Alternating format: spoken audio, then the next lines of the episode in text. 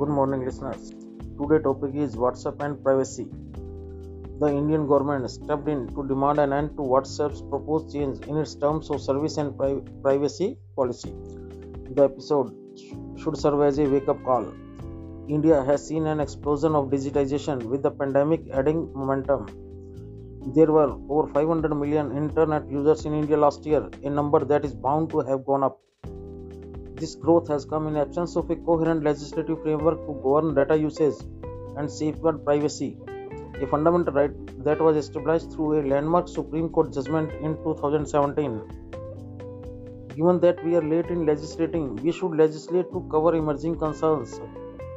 The salient features of the digital economy are extreme returns to scale, network effects, and data. That's what triggered the WhatsApp attempt to change its policy.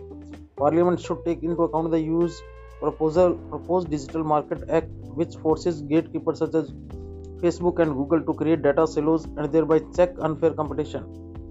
Thank you.